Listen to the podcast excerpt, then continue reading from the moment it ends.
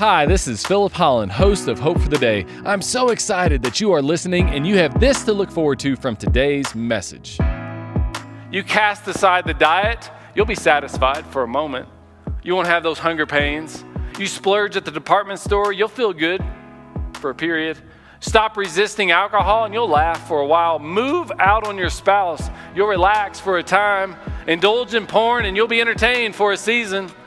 That in these particular moments, you can have relief for a few hours, a few days, a few weeks, a few months, but inevitably loneliness will find you again. Guilt and shame will be there for sure. You will never find peace with your enemy. Welcome to Hope for the Day with Pastor Philip Holland. It has been said that God always wants to take us from where we are to where He wants us to be. But in order for that to happen, there must be a breakthrough. That godly breakthrough will always take you to a better place and make you more of the person God created you to be. Is that the kind of breakthrough you desire in your life? Do you desire a godly breakthrough in your marriage, in your finances, in your faith, or in some other area of your life? Breakthrough in all of the areas of your life that are falling short. His breakthrough often won't bring what we want. Instead, it will bring better than we could ever imagine. Our prayer is through this series you will be able to experience a breakthrough that takes you from where you are to where God wants you to be. Please enjoy the message. Today we're talking about breakthrough and we're talking about breaking out of a slump in life breaking out of those those instances in which it seems like you just have a wave of difficulty coming against you those moments when you know, it just feels like you're a bit unlucky. I was reading this past week of some unlucky people that have lived in our world. and they've got some interesting stories. I came across a gentleman, he lives in a, in a village in Spain. His name is Costas Mitacot. As unlucky as he is, his name's even more unlucky. Uh, Sotakis, anyway, he's not J- Japanese, but we'll get to that guy in a moment. In 2012, he lived in Spain in a small village. This village had a tradition of buying a participation lottery ticket, and everyone in the village would participate in the purchase of this lottery ticket. And the, the uh, overall jackpot had grown to be $950 million. And you see where I'm going with this. And so Costas was tired of buying this participation lottery ticket, and so he didn't buy it when he should have bought it. And the town, the entire town, hits the, hits the jackpot. They hit the jackpot. Everyone in the village had a ticket but Costas here. And so they all received $130,000 as it was spread out evenly amongst all of them, but Costas was left out. Talk about being unlucky. Of all the weeks to not buy that ticket, he didn't buy it. And so he missed out on that, on that, uh, that, that jackpot. This gentleman here is named Tsutomu Yamaguchi. Now, this, this gentleman is truly, he has an incredible story, and it's amazing that you're able to see him in his old age. Because in 1945, he worked for Mitsubishi, Mitsubishi, and he was in Hiroshima, Japan, August the 6th, when a nuclear bomb was dropped. And when the bomb was dropped, he was fortunately far enough away from that bomb that he only received some scrapes, some stitches. He, did, he was able to recover after a few days. And then when he was able to, he went back to his home, which was in Nagasaki. And Nagasaki then had a nuclear bomb dropped on it right after he arrived. And so in history, he is the only person to survive two nuclear atomic blasts that he was physically present for. I mean, talk about being unlucky. He was there for both of the atomic bombs to be dropped. But I believe both of them pale in comparison to this woman who her name is Ann Hodges. She was taking a nap in Alabama in 1954 when bam, and what was the bam? She was hit by a meteorite. She was taking a nap and she was hit by a meteorite that came out of space. She is the only person to known to survive an extraterrestrial object hitting them. She survived. Ann Hodges. Can you imagine all the all the things that could happen to you? She was hit by a meteorite. That's never happened to anybody, but it happened to Ann while she was taking a nap. I don't know. Maybe it's something that you should avoid the nap thing. At any rate, these people had some things going against them, and they had some things hit them, and they experienced some pretty difficult circumstances around them. And maybe that's something, again, that you can relate to. Uh, sure, you weren't hit by a meteorite probably never be hit by a meteorite. Hopefully, you'll never see an atomic bomb be dropped. But there are other things that may hit you in life. And it, those things that hit us, they often come in waves. And maybe that's where you're at. Maybe you've got things piling up on you. But even if you're not there now, inevitably, you certainly will have that moment when it does happen. It's that, it's that moment when your purse is stolen, your children's class gets quarantined, a furnace goes out, a pet dies, a parent's diagnosed with cancer, your company releases you, another miscarriage takes place. And it's wave after wave of things that are coming upon you.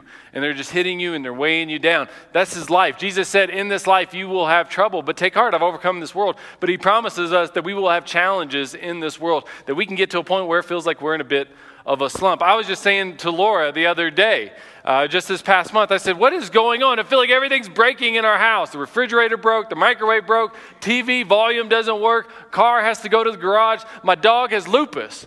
I didn't even know that was possible. And the dog is lupus now. I mean, what is going on here? In our home, we have a gun. Not a real gun, it's a Nerf gun, several of them. And we shoot them at our children regularly. it's just these Nerf bullets, though. We don't really shoot real bullets, right? But life can kind of be like that. And it feels like you got a gun pointed at you, but it's not a real gun and it's not shooting real bullets. You know, Instead of it shooting bullets, it's, it's shooting sadness. And instead of it taking lives, life can at times, the challenges of life can take smiles. And instead of it inflicting flesh wounds, it inflicts faith wounds. And it's hard to know how to break out of that kind of a slump. And that's the slump that we find David in. That's the situation that we find King David in as he is trying to find a breakthrough out of this situation, this difficult circumstance that he's found himself in. And we know of him as King David from the Old Testament of the Bible. And maybe you don't know that, but there's this man named King David. Jesus would ultimately come from his lineage if you didn't know that. But at the time, he's not a king, he's a fugitive. And he's not sleeping in a castle, he's been sleeping in caves. And he's not, uh, he's not on a balcony where everyone can see him, he's hiding out in forest where no one can see him. And in the midst of all of that, he's evaluating his life.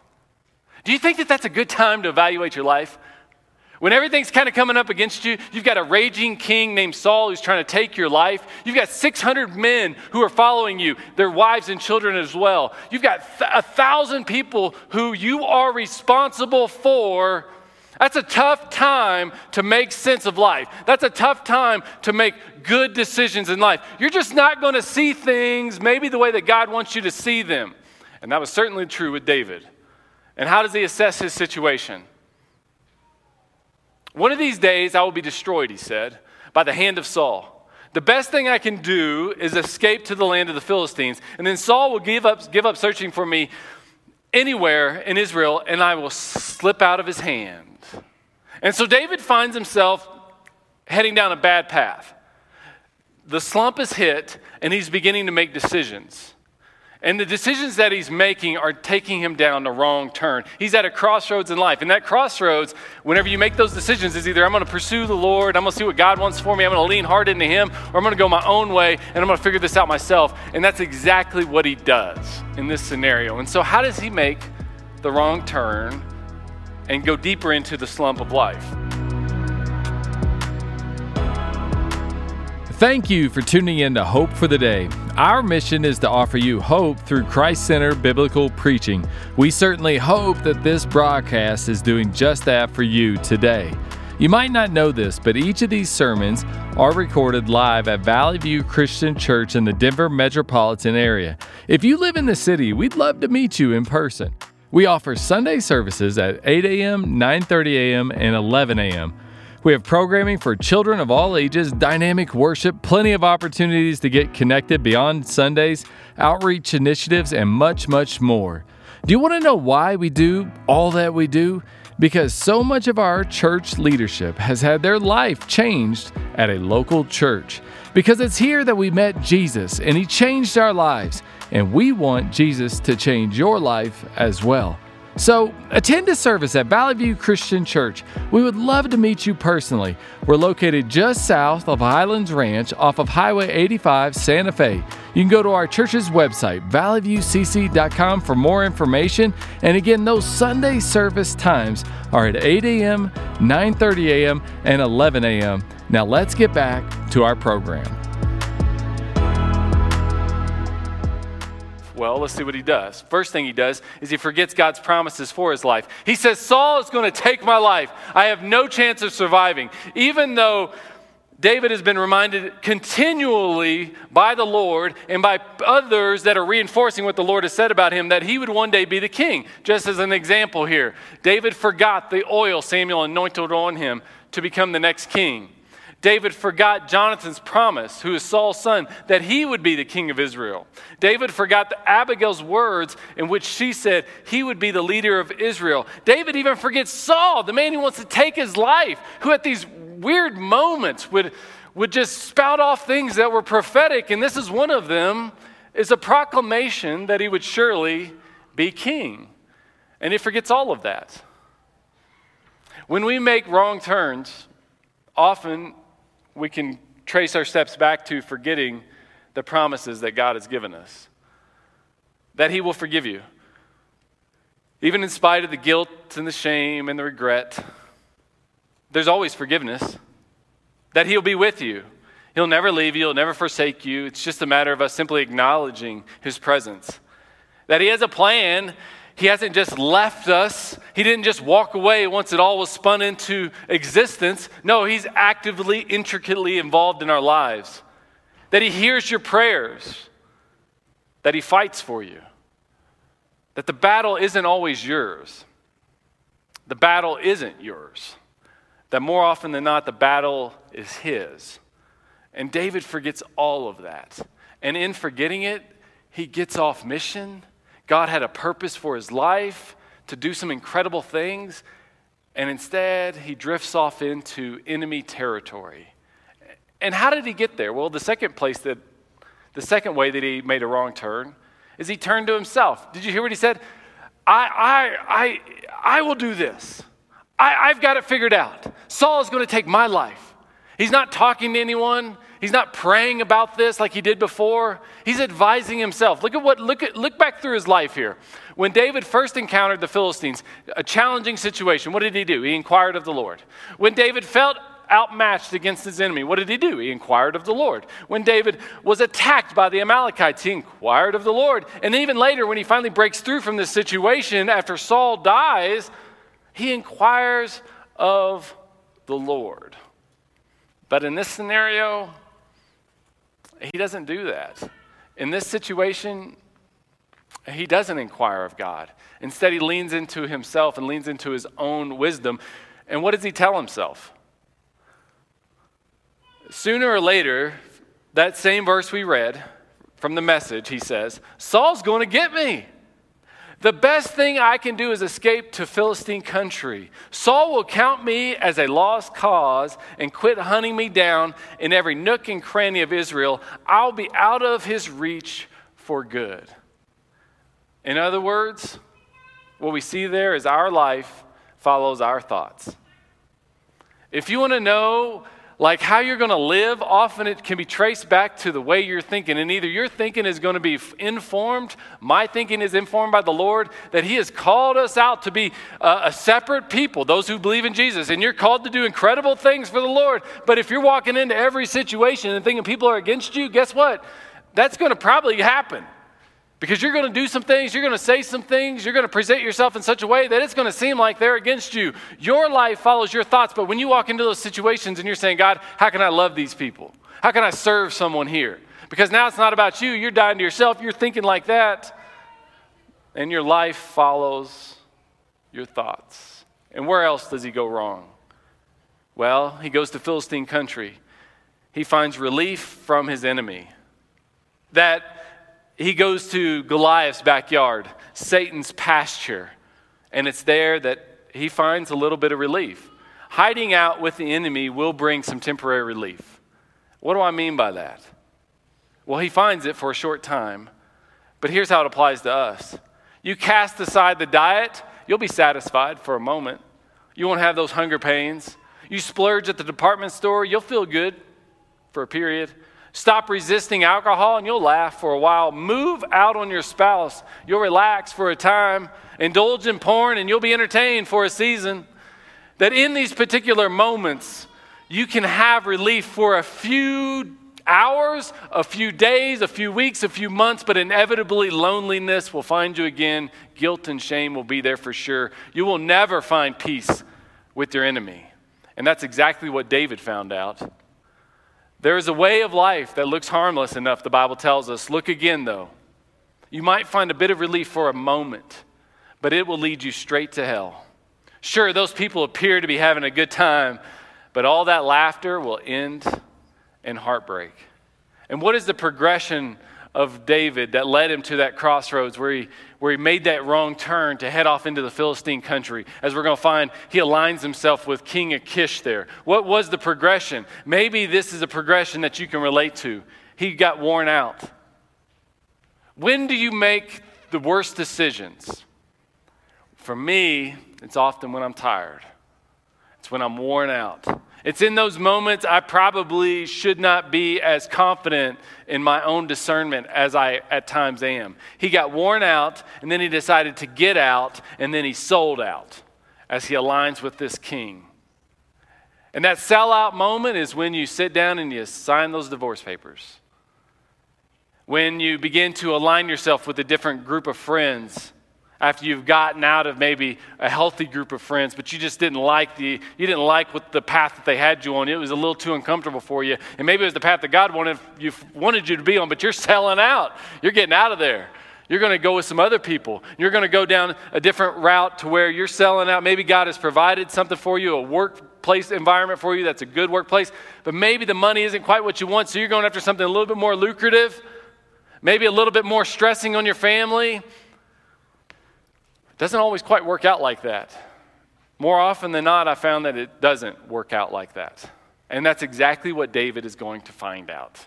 As everything is this wave of, of, of inconvenience and challenges coming against him, he leaves, he goes into Philistine country, and it's there that he goes to King Achish, and he's wanting to make an agreement, an arrangement with this king of the Philistines. And this is what he says to him He says, Give me a place in one of the cities in the country that I may live there. For why should your servant? And so now he is serving the enemy. And that's how it goes. When we sell out, we start to serve the enemy.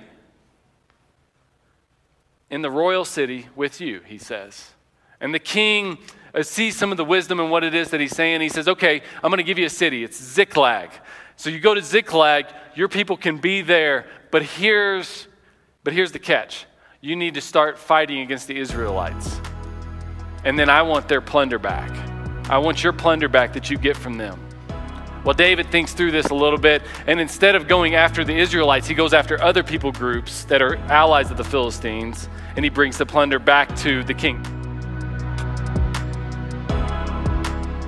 Thank you for tuning in to Hope for the Day. I hope that this message has been an encouragement to you. I know that it has been to others. You see, it is through the generous contributions of people like you that this ministry can thrive and get God's truth out into the world. I recently received a card from someone who said, Thank you for these messages on Hope for the Day.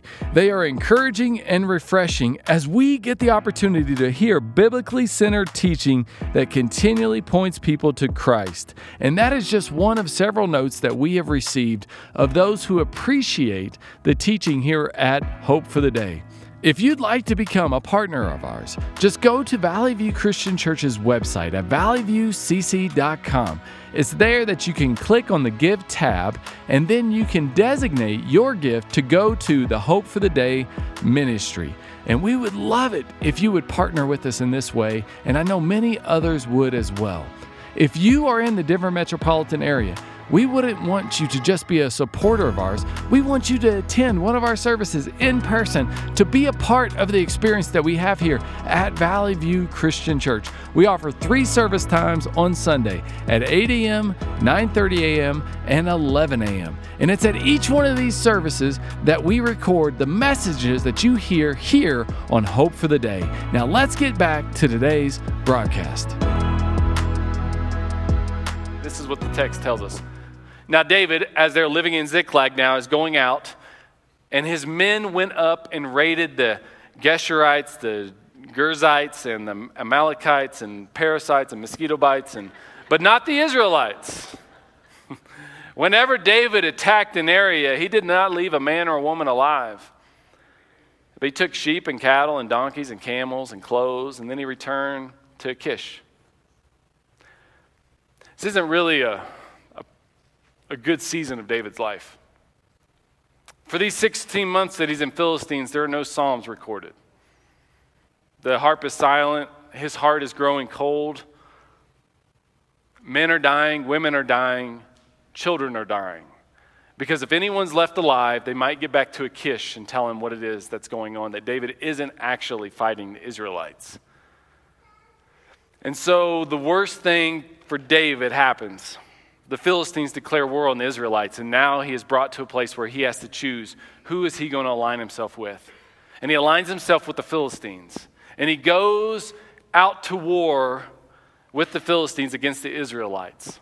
And we don't really know what David was thinking. We don't really understand why exactly he made this decision. But the generals of the Philistines see David coming with his men. The women and children have been left behind at Ziklag. They see him coming and they say, That guy can't go to battle with us. If he goes to battle with us, then he's going to turn on us in the middle of the war, in the middle of the battle, and we aren't going to see it coming. This is what it says. The Philistine commanders were angry with Achish and said, Send David back that he may return to the place you assigned him. He must not go with us into battle, or he will turn against us during the fighting. How better could he regain his master's favor than by taking the heads of our own men?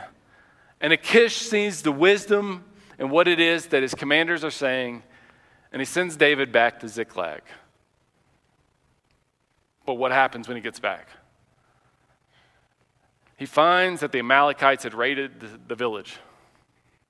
And all of their women, all of the women, all the children have been taken away. And the men are left having been seen as fugitives from the Israelites, rejected by the Philistines, raided by the Amalekites. And what do they do? So David and his men wept aloud until they had no strength left to weep. When you allow the slump to get the best of you, and you start aligning yourself with the enemy and you start going your own way and you stop seeking wise counsel, you stop seeking the Lord, your decisions will affect you. We know that. But they will also affect those that are around you. And in this case, all of their children and all of their wives have been taken away. About a week and a half ago, this man passed away, Bernie Madoff of renal kidney failure. Uh, if you're, if you're not familiar with his story, several years ago he led the largest Ponzi scheme in the history of the world, as far as we know. $20 billion he cheated people out of, but that's a low estimate. It's probably in the range of $70 billion. As far as we know, his family never knew what was going on. But in the course of ruining so many other people's lives, he also ruined his own families as well. His wife, after he was arrested, would be sent off into hiding. She would spend the last 15 years of her life barely able to go out in public. His son, two years to the anniversary of him being arrested, would hang himself. His other son would die of cancer within a few years of his arrest, stating that it was the stress and anxiety and pressure put upon him and fearing for his life that he felt like the cancer began to began to grow inside of him and ultimately would take him out. My point is that his decisions didn't just affect him, it affected everyone around him. And when that happens, people aren't thinking straight. And the men around David weren't thinking straight. And David was greatly distressed. Why? Because the men were talking of stoning him. Each one was bitter in spirit because of his sons and his daughters. And it's at this place that, he, that a decision has to be made. What are you going to do? How are you going to turn this thing around? And it's often in this kind of a slump, whenever you're at your lowest, that you can make bad decisions. Max Lucado says it this way a slump in life can become the petri dish of bad decisions, the incubator of wrong turns, the assembly line of regretful moves. And so, what do we learn from David and how we're going to avoid that? And most of his story that we've just ran through is down, down, down, down, down, and we're going to get out of it in a moment. But where did he go wrong? We've kind of already touched on it.